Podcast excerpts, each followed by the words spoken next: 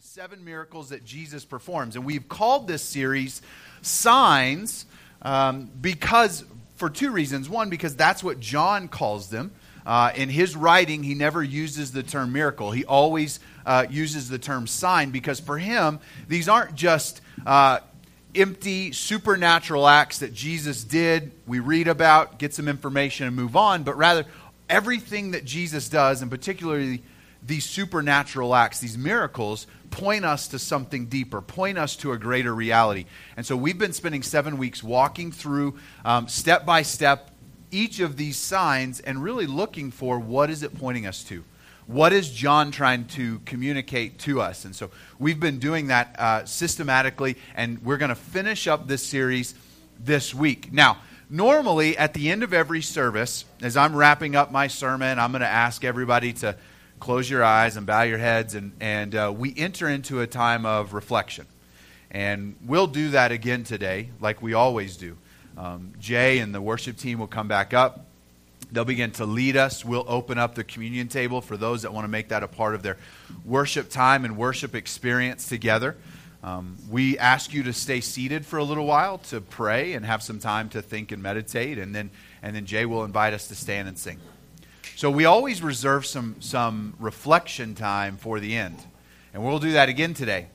But I actually want to start today with some reflection. Now, I'm not going to ask you to close your eyes. I'm not going to ask anybody um, to pray out loud or anything, so don't, don't get nervous. Um, I'm going to ask you to think, though. And, and as we start today, I, I, want you just to be able to be honest with yourself um, as you think through some of these questions. Now, each of you were hopefully handed what we call a worship guide when you walked in. Um, and it's got some information. We always put a schedule of where we're going in the sermons, uh, and, we'll talk more about what's in it later. But on the back is an opportunity for you to take notes. And so um, I don't hand out sermon guides where you fill in the blanks because I'm not very good at that. I'm not catchy and creative, and I can't rhyme very well. So um, generally, I just say, hey, if there's a thought or a scripture, um, that really catches your mind, that you want to think about more, that you want to study further, uh, questions that you may have that you would like to answer later, uh, this is a great place to do this. So, as we do this little thinking exercise, if you want to write down your answers, uh, this may be helpful to process. And so, I'm going to ask just first of all for you to think in your mind, maybe you write it down. Uh, what is love? What is love? It sounds really simple until you try to write a definition. And then you're like, oh, uh, I, how do you, how would you define love? So you can write down, you can think through it. Maybe you have a pre crafted definition. All right, maybe in a premarital exercise you had to do this or something, and you know, you're, you're such a great family. Y'all painted it on the wall. We never made it that far. We didn't paint ours on the wall. Uh, maybe you got a definition. Maybe you just want to write down some words that you associate with love. Just think about it for a second. So, at, in this attitude of thinking about it, what does it mean to say that God loves you? What does it mean that God loves you? So again, maybe you have like some crafted phrase of theology or doctrine that really defines how God loves you. Or maybe you just have some word associations you might want to do. We could ask it another way. If you told someone, maybe it's a spouse, a child, a coworker, that God loves you, you told that to them, what do you mean when you tell that person, hey, God loves you? I want you to know that today. What, what does that mean? What do, you, what do you mean that God loves them? Or maybe we'll try another way to say it. This might help you. If you were to tell somebody, hey, I know God loves me because fill in the blank. So just take a second to think through that and what that means. We talk about love a lot. Our culture does. We do in the church a lot. We talk about God loving you. We talk about loving one another. But what does that mean? So, continue to write if you'd like. Continue if you're still processing, keep doing that. Um, as we move into our text today, we're going to be in John chapter 11. And this is, even though we're only halfway through the book, this is where the, the seventh and final miracle takes place that John records. Certainly not the last miracle Jesus does, but just of the seven that John tells us about. And I'm going to give you a spoiler, spoiler alert, okay? So, um, you know, I don't mean to burst any bubbles. Some of you have church experience and you've read the Bible before, so you already know the end of the story. If you don't, I'm going to ruin it for you ahead of time, okay? In John chapter 11, there's a guy named Lazarus. Lazarus gets very sick. Jesus hears about it. Lazarus dies. Jesus travels to go see Lazarus, and Jesus raises him up from the dead. There's your story. So let's pray. We'll all go home. No, I'm kidding. All right? No way. I'm a preacher. I can't. I can't get off the stage that quick. All right? Um, so, that's the story. Lazarus dies. Jesus raises his, him up. Okay? Chapter 11 is pretty long. Normally, we cover the entire story um, when, we're, when we're looking at one of these miracles. We're not going to do that today. So, like last week, if you maybe struggle with knowing how to read the Bible, knowing where to start, and, and this week you're like, I, I would like to read, I just don't know what to, what to read. Where do I open it up to? Should I just like randomly flip to a page? Maybe John chapter 11 would be a great um, text for you to stay in and to read and think about and study this week because we're not going to have time to do all of it together today. So that's why I gave you the spoiler alert. So I got all the big details out of the way, all right? So you know how it starts and you know how it ends. But I want us to look at one particular part of this story that has a lot to do with love. So if you have your Bibles and you want to, open up to John chapter 11. If you've got your smartphone or your tablet and you want to open up the Bible app, that's probably the easiest and quickest way to get there. Or the text will be up on the screen for us as well. So we're going to read the first five verses and make a few observations before we move on any further. So, John chapter 11, and we'll start in verse 1. Now, a certain man was ill, Lazarus of Bethany. So we know that. We even know what's about to happen to him. The village of Mary and her sister Martha. It was Mary who anointed the Lord with ointment and wiped his feet with her hair whose brother Lazarus was ill. So the sisters sent to him, saying, Lord, he whom you love is ill. But when Jesus heard it, he said, This illness does not lead to death. It is for the glory of God, so that the Son of God may be glorified through it. Verse 5 Now Jesus loved Martha and her sister and Lazarus. So clearly, John wants us to understand there is a special relationship between Jesus and this family. There's two sisters and a brother. They clearly are not strangers. A lot of these miracles we've seen in the Gospel of John, somebody random has walked up to Jesus and said, Hey, could you please come heal my son? Or Jesus walks up upon some, uh, somebody who's, who's lame or someone who's blind. Maybe they've probably have never met before, but this is clearly not the case. These are no strangers. Jesus knows this family well, and there is mutual love. And we get it really in three places. Verse 2 it was Mary who anointed the Lord with ointment. That actually hasn't happened yet. It actually, John will tell us about it in John chapter 12. So, a little bit of foreshadowing. John just wants to make this connection for his readers that we understand who all these main players in the story are and how they connect. In John chapter 12, um, Mary's going to fall at Jesus' feet and worship. She's going to pour very expensive perfume on his feet and then wipe his feet with her hair.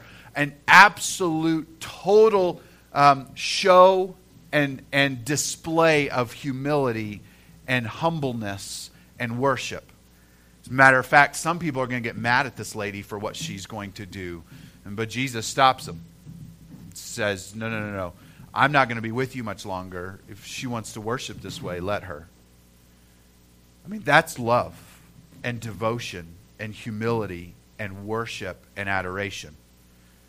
Pouring something of great value on someone's feet and then using your hair to clean them, that's love. Probably didn't make it in any of your definitions, I'm guessing. Wouldn't have made it in mine either. But that's love. So that was his that was, it was her brother who's ill. Verse 3. So the sister sent to him saying, "Lord, he whom you love is ill." Now it's not just about this family loving and being devoted to Jesus. Now John wants us to know that Jesus in return loves this family. When they send to him, they say, "Jesus, not my beloved brother is sick. Jesus, I love you so much, and since I love you, I want you to know my brother's sick." No, Jesus, the one you love. Jesus, don't forget, the one you love is ill. And then we jump down to verse 5. Now, Jesus loved Martha and her sister and Lazarus. So, this plea to have Jesus come and heal Lazarus was not some sort of manipulation. Like, oh, yeah, Jesus, remember you're supposed to love everybody, so since you love Lazarus, you should come and heal him. Uh, John, as the narrator, wants us to know that, that that plea was not manipulative, that Jesus really does love Martha and her sister Mary and Lazarus. Five verses, three strong pictures of love. Three strong pictures of love. Now, verse 4, before we move on, but when Jesus heard it, he said, This illness does not lead to death. Well, that's strange because it does right? Like we know the story. Here's what's crazy John knows the story too. John was there, he knows the ending. So, what, is, what does he mean? It is for the glory of God, so that the Son of God may be glorified through it. What Jesus is saying is, death, this story isn't about death. Death may be a part, it may be a scene in the play, but this story is not about death there's something much greater that we're to be focused on here. So, love. Love is a huge theme of these first five verses. The love of Mary, Martha, and Lazarus for Jesus, and the love that he returns to them. Not as strangers, not as like, oh yeah, we're supposed to love everybody because the Bible tells us to, but a genuine, I know you and I love you love. Now let's look at verse 6. I'm going to read verse 5. We'll keep verse 6 up there. Now, Jesus loved Martha and her sister and Lazarus. So, when he heard that Lazarus was ill, he stayed two days longer in the place he was. So, that little word, so, seems simple, but it's not. Everything in this particular section in this story hangs on that word. That is something that we call a logical inferential conjunction. Usually in English, we say therefore. So maybe your version of your Bible says so, or then, or that, or therefore, but this whole text hinges on that word. Jesus loved Mary, Martha, and Lazarus.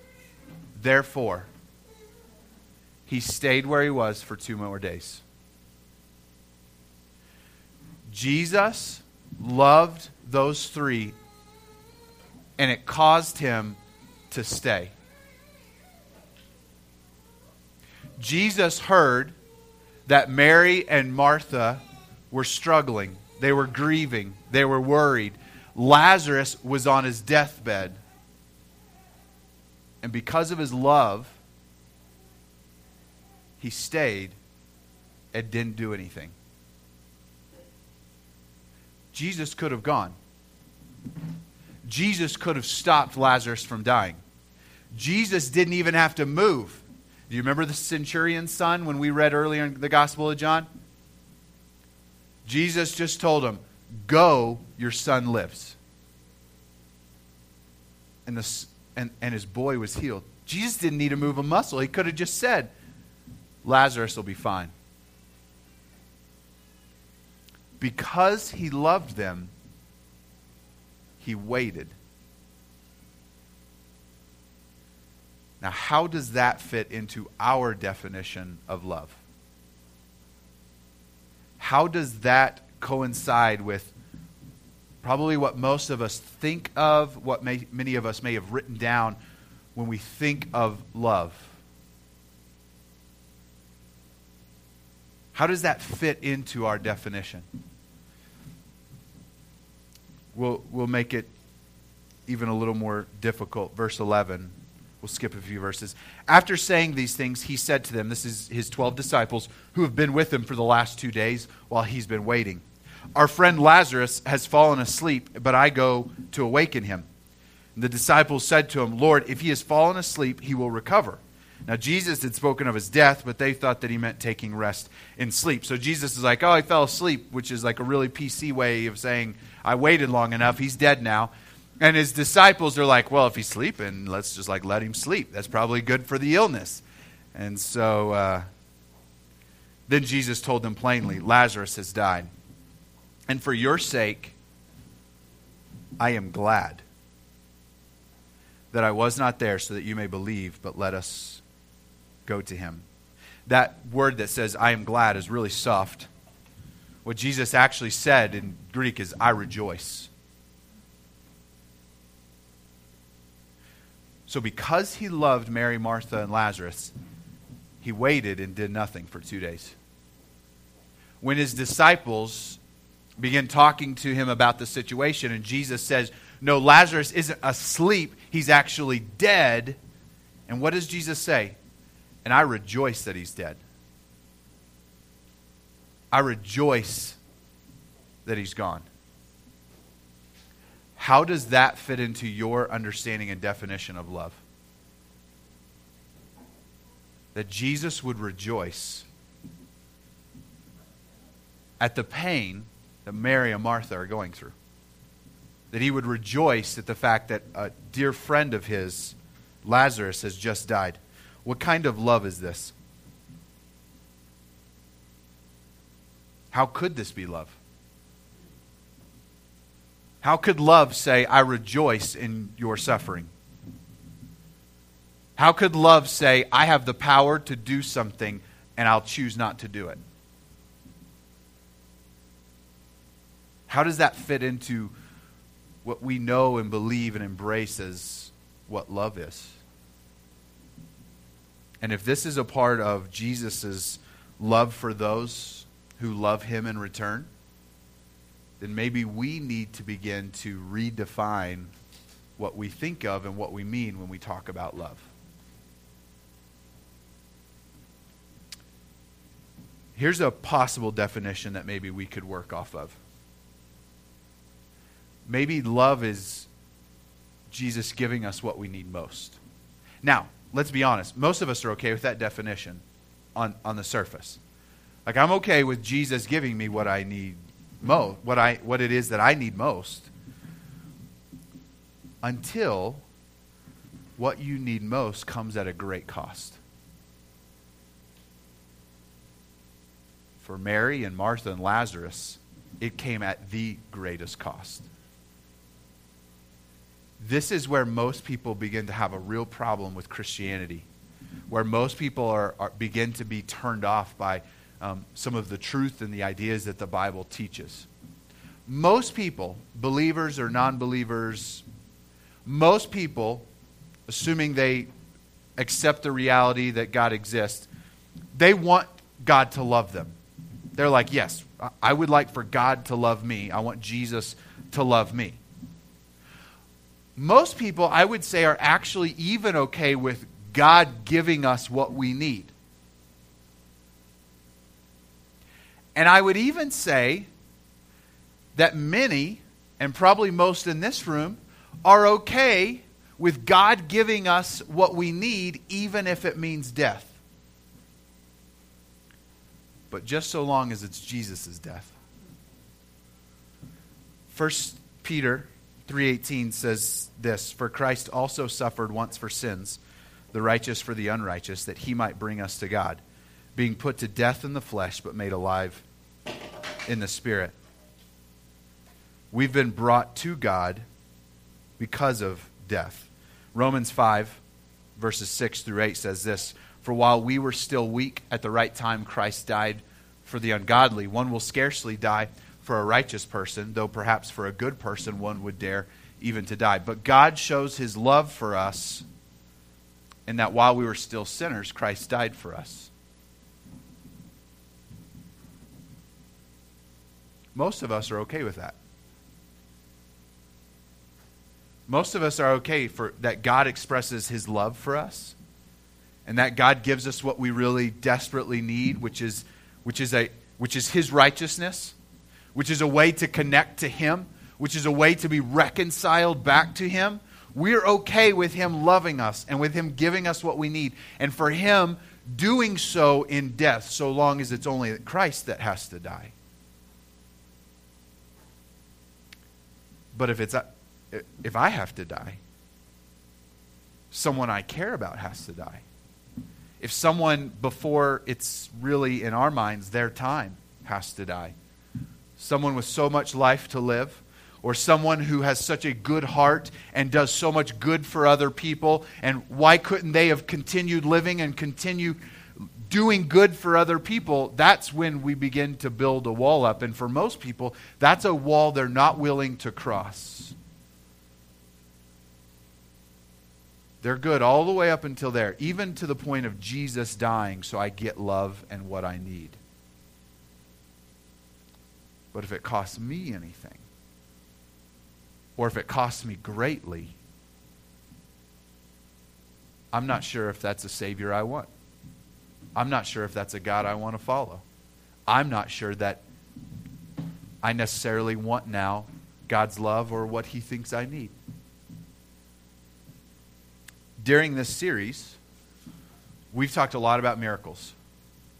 I mean, that's what the, these seven weeks have been about, right? Coming away with this idea that when you have a difficulty or a disability or a disease or you're even facing death, Jesus can come in and radically tra- transform your circumstances. He gives sight to the blind, He makes the lame to walk, He turns nothing bathwater into the greatest wine anyone's ever tasted. He can reach out and touch and change, or he can just speak words of life. But what if? But what if, because Jesus loves you so much, that more than he wants to change your situation, he wants something else for you. What if, because of his love for you, he has something else in mind for you? Now, some of you may be thinking, and it's a legitimate question, well, Jesus knew he was going to raise Lazarus from the dead. It's okay to think that. I've thought that. Like, Jesus knew what he was going to do, so it's not quite the same. And it also doesn't seem as bad, right? It was bad for four days, but certainly different. I don't know if this applies to my situation. Couple thoughts. Number one, death is always painful. Death of a loved one, death of a friend, death of a relationship, death of a dream. Death is always painful. Some of you, if you grew up in church and Sunday school and vacation Bible school and those kinds of things, uh, you may have memorized the shortest verse in the whole Bible. John 11, 35, right in the middle of this story. Jesus wept. In the midst of all that was taking place, even knowing he was going to resurrect Lazarus. Jesus, in the midst of being with Mary and Martha, who were grieving, and Jesus, who loved Lazarus himself, weeps. Death is always painful, and we shouldn't minimize it here. My second thought and response is is God's love and power and sovereignty and purpose at all diminished between the death and the resurrection? For four days between, uh, we didn't read all these parts of, of the story, and I encourage you to read them this week. Jesus eventually does travel to Bethany, uh, and he finds Mary and Martha, and, and the, the ladies have some uh, good words for Jesus, just like you and I would do if we'd seen Jesus and been like, Bro, why didn't you show up? You could have done something about this.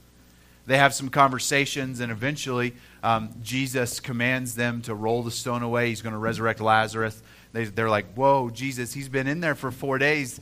Uh, you know what happens? Uh, if you're a King James version, I don't really read the King James very often, but if you are, um, in the King James it said, He stinketh. I just think that's funny. Okay? So for four days, was God less loving? Was he less powerful? Was he less sovereign? Was his plan less than worthy and important and meaningful? For, for those four days, was, was God's love and power and sovereignty and purpose diminished at all?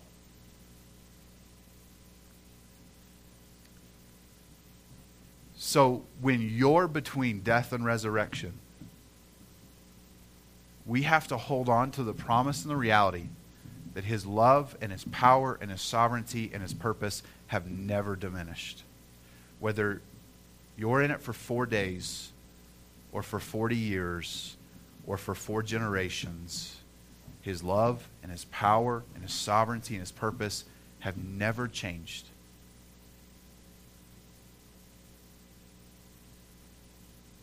They don't diminish, they don't lessen. Some of you may feel between death and resurrection right now. The death of a dream and uncertainty about the future and if you'll ever get back on track and if you'll ever find a job that you love and that will take care of your family. Some of you are between the death of one relationship and the resurrection of something new. And it doesn't change God's love or his power or his sovereignty or his purpose in your life just because you're between those two realities. A number of years ago, this would have been five or six years ago, I have a friend. Uh, this was when we were still living in Littleton. Uh, in his, at that time, young 30s. I get a call at 6:30 a.m. one time. Unusual. One, because I'm not a morning person, and usually my friends know it. And uh, this guy has never called me in the morning before. My first thought when I saw his name on my caller ID was butt dial. Even though it probably was too early to be an actual butt dial, it was, it was some sort of accident. But it wasn't. He had just woken up to find his wife had passed in the middle of the night. Young 30s, two young daughters. He called 911 and then he called me. I ended up preaching her funeral and was there to walk through a lot of dark moments. I mean, how, how do I raise two little girls? How am I going to pay the mortgage now?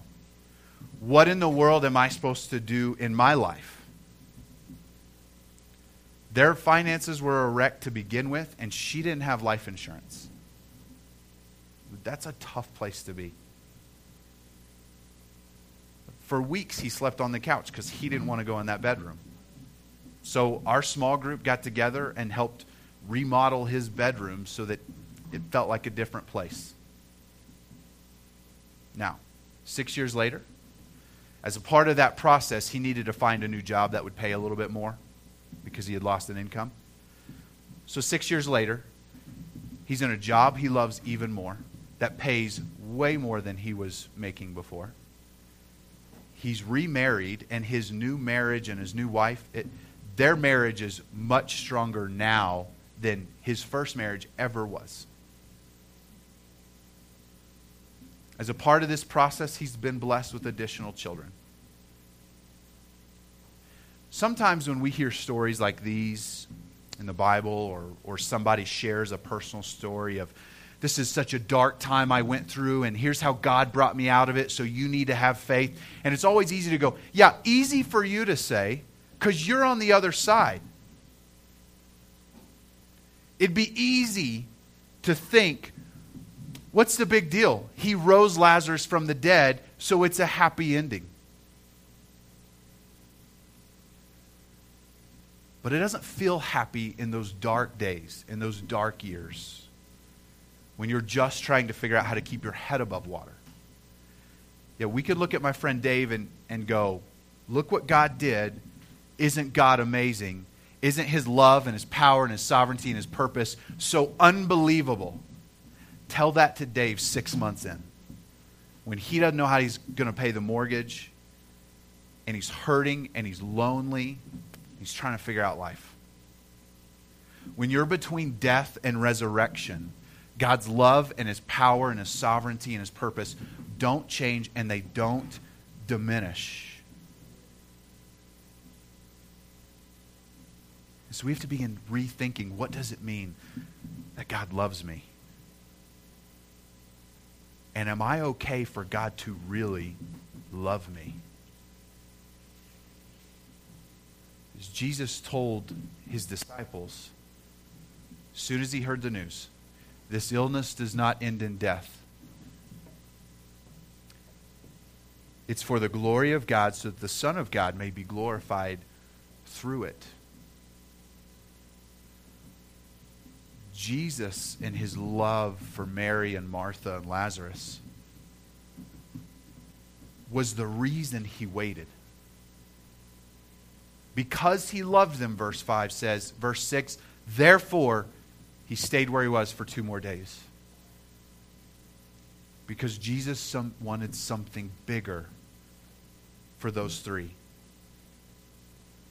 because Jesus understood that he and his Father would get more glory and the power and their power over death would be seen so much greater in that moment than it would in any other way, but it came at a great cost. Some people don't want anything to do with God or Christianity or Jesus because of this truth. Yes, God loves you. Yes, God wants what's best for you. Yes, Jesus loved you enough and wanted it enough that he died for you. Yes, God wants to do something amazing in your life and in your world. Yes, God wants to use you in powerful, miraculous ways. Yes, God's love and His power and His sovereignty and His purpose are beyond anything that we can ask or imagine or wrap our minds around. But that doesn't mean it won't come at a cost. That doesn't mean that seeing God for who He is and understanding His love, understanding His power and His sovereignty and His purpose, don't come at a great cost to some of us. Some you may go most all of your life without ever paying the dear cost that some others have to pay. But all of us, have to walk in faith knowing that God is at work in our lives. And that even in the dark days, his love and his power and his sovereignty and his purpose have not diminished. And that we can trust him and we can follow him. And we can keep our eyes open and our heads held up on the lookout for, for God's glory to be displayed, for him to do something amazing in our lives. Will you pray with me? Jesus, I thank you for our time together this morning. And I think if all of us were honest in here, Jesus, I don't think any of us want to experience death. Nobody in here seeks out the dark days, the dark moments, the dark years. We don't seek out the death of a loved one of a spouse, of a child, of a hero. We don't seek the death of a dream or a goal. But Jesus, when those moments come, and even if those moments are now,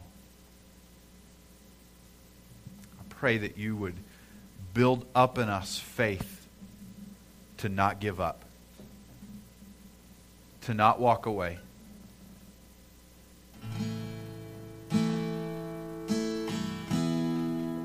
Would you do something in each of our hearts and our minds this morning? Something miraculous, something supernatural, something that only you can do. Would you transform us from the inside out? If you'll keep your eyes closed for a moment.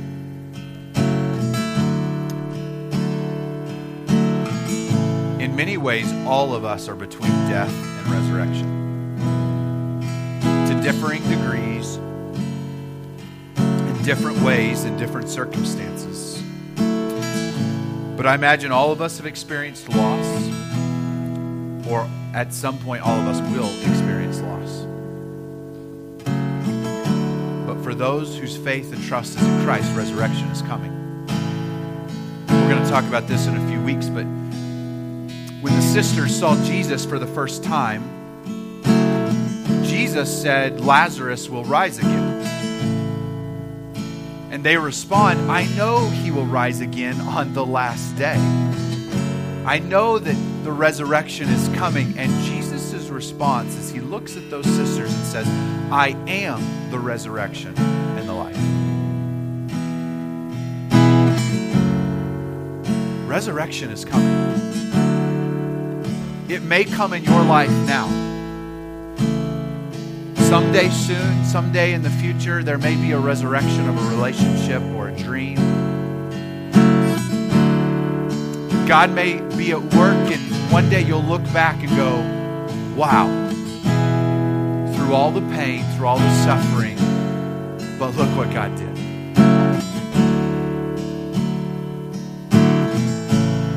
But what if that doesn't life?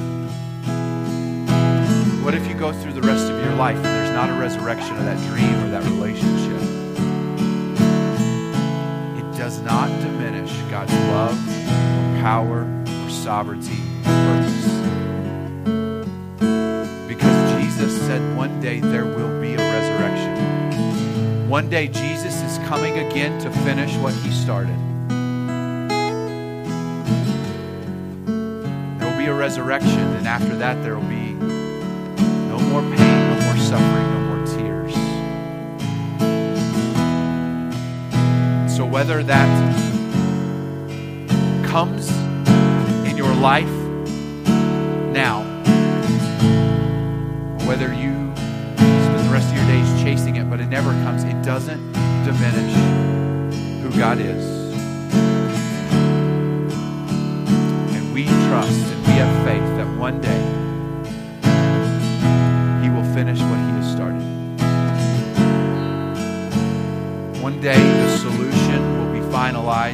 problem will be eliminated.